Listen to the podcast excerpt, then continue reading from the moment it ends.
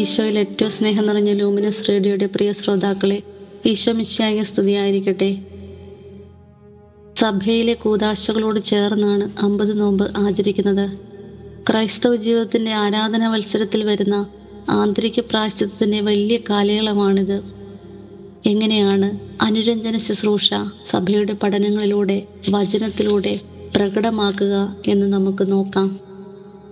ദരിദ്രമുള്ള താല്പര്യം നീതിയുടെയും ന്യായത്തിന്റെയും പരിശീലനവും സംരക്ഷണവും സഹോദരങ്ങളോട് ചെയ്ത തെറ്റുകളുടെ ഏറ്റുപറച്ചിൽ സഹോദര സഹജമായ തെറ്റുതിരുത്തൽ ജീവിതത്തിന്റെ പുനഃപരിശോധന മനസാക്ഷി പരിശോധന ആധ്യാത്മിക നിയന്ത്രണം പീഡകളുടെ സ്വീകരണം നീതിയെ പ്രതിയുള്ള പീഡാസഹനം എന്നിവയിലൂടെ മാനസാന്തരം നടക്കുന്നു. വചനത്തിലൂടെ ഒരു വിചിന്തനം നടത്താം.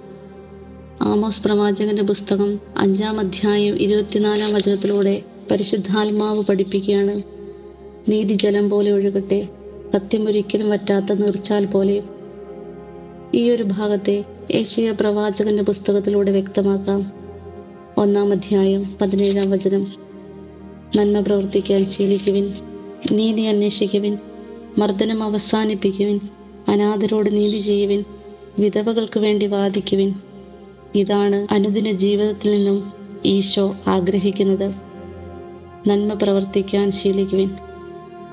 നമ്മുടെ ദൈനംദിന ജീവിതത്തിൽ നന്മ പ്രവർത്തിക്കാൻ സാധിച്ചിട്ടുണ്ടോ?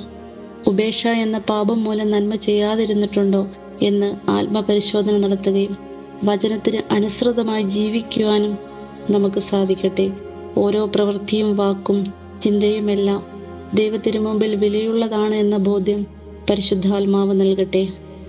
മരുന്നിന് വിശുദ്ധ കുർബാന സ്വീകരണത്തിലൂടെ ജീവനുള്ള തേജസ്സുള്ള പ്രശോഭയുള്ള ഈശോയെ സ്വീകരിക്കുന്ന നാം ഓരോരുത്തരും ഈശോയുടെ ജീവിതത്തിന്റെ ആ സൽമാതൃക മറ്റുള്ളവരിലേക്ക് പകരപ്പെടാനായി തിരഞ്ഞെടുക്കപ്പെട്ട നമ്മൾ ഈശോയുടെ വചനത്തോട് എത്രമാത്രം ഇണങ്ങിയാണ് ജീവിക്കുന്നതെന്ന് വിചിന്തനം ചെയ്യാനുള്ള കാലഘട്ടം കൂടിയാണിത്. നമ്മൾ ഇന്ന് ധ്യാനിച്ച വചനഭാഗത്തോട് ചേർന്നാണോ ജീവിതത്തിന്റെ പ്രവൃത്തിയും വാക്കുകളും ചിന്തകളുമൊക്കെ ഇന്ന് പുനഃപരിശോധിക്കാം. നമ്മുടെ ഹൃദയത്തിലേക്കൊന്ന് നോക്കാം. ഹൃദയത്തിലേക്ക് എഴുന്നള്ളി വന്നിരിക്കുന്ന ഈശോ നാം ചെയ്യുന്ന നന്മ പ്രവൃത്തികളെ കണ്ട് സന്തോഷിക്കുകയാണോ? അതോ വചനവിരുദ്ധമായ ജീവിതം കണ്ട് വേദനിക്കുകയാണോ എന്ന് പരിശോധിക്കേണ്ടിയിരിക്കുന്നു.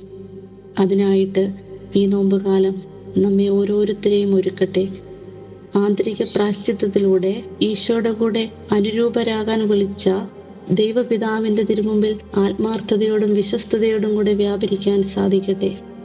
നമ്മുടെ ഓരോ പ്രവൃത്തികളും കമ്പയർ ചെയ്യേണ്ടത് ആദ്യജാതനായ യേശു ക്രിസ്തുവിനോട് കൂടിയാണ്.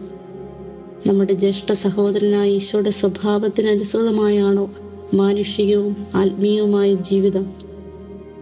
സഹോദരങ്ങളെ ദൈവപിതാവ് തന്റെ ആദ്യജാതന്റെ മഹത്വത്തോട് തുലനം ചെയ്യാൻ മാമോദിസ എന്ന കൃപാവരത്തിലൂടെ വിളിച്ചവരാണ് ക്രൈസ്തവരായ നാം ഓരോരുത്തരും.